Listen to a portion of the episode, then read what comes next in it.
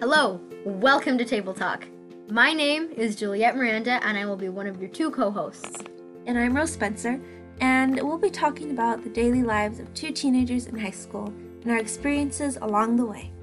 We're also going to be talking about our hobbies and interests. Some of my personal hobbies and interests are drawing, writing, rollerblading, skateboarding, knitting, and just hanging out with family and friends.